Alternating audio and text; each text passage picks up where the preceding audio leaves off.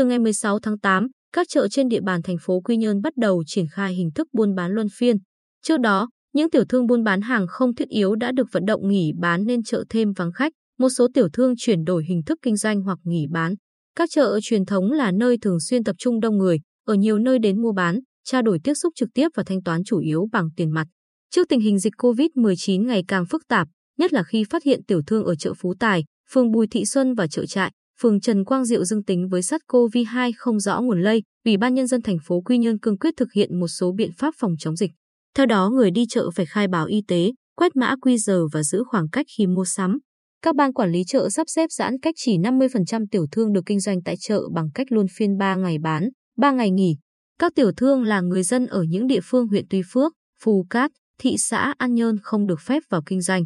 Sau gần một tuần thực hiện, bà Nguyễn Thị Nhỏ, ban quản lý chợ lớn mới cho biết, các tiểu thương chấp hành rất tốt với tâm lý lo sợ có ca lây nhiễm sẽ đóng cửa chợ, không còn nguồn thu nhập lo cho gia đình.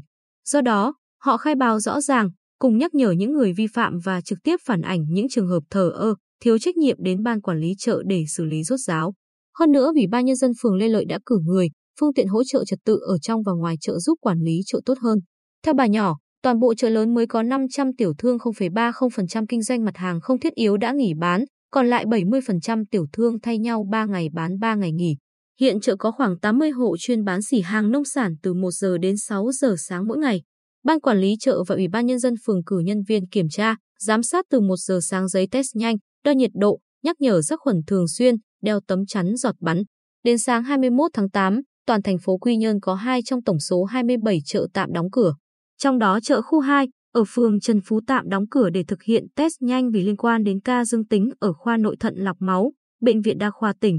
Theo ông Phan Tuấn, trưởng phòng kinh tế thành phố Quy Nhơn, diễn biến phức tạp của dịch COVID-19 ở các chợ buộc Ủy ban nhân dân các phường và ban quản lý các chợ phải nỗ lực kiểm tra, kiểm soát kỹ lưỡng hơn. Trước đó, nhiều ban quản lý chợ phối hợp với cơ quan chức năng, chính quyền địa phương nhắc nhở, hướng dẫn tiểu thương chấm dứt các hoạt động mua bán trên lòng đường, lề đường, vỉa hè khu vực chợ, tại các hộ gia đình gần chợ. Tại chợ Đầm, trong số 700 tiểu thương nay còn 290 tiểu thương hoạt động, số này cũng đăng ký kinh doanh luân phiên 3 ngày bán 3 ngày nghỉ. Ước tính số lượng người đi chợ giảm hơn 80% so với bình thường. Chị Ngô Thị Lệ Duyên, tiểu thương kinh doanh thịt bò chợ Đầm, phường Thị Nại cho biết, kinh doanh giảm 50 đến 70% so với trước đây. Buôn bán ế ẩm, chi phí đội lên cao do test nhanh, cước vận chuyển. Buôn bán khó khăn nhưng tôi cố gắng đến chợ luân phiên để giữ khách quen. Hàng ngày, khách cần thịt gấp có thể điện thoại, tôi phục vụ cho khách tận nhà.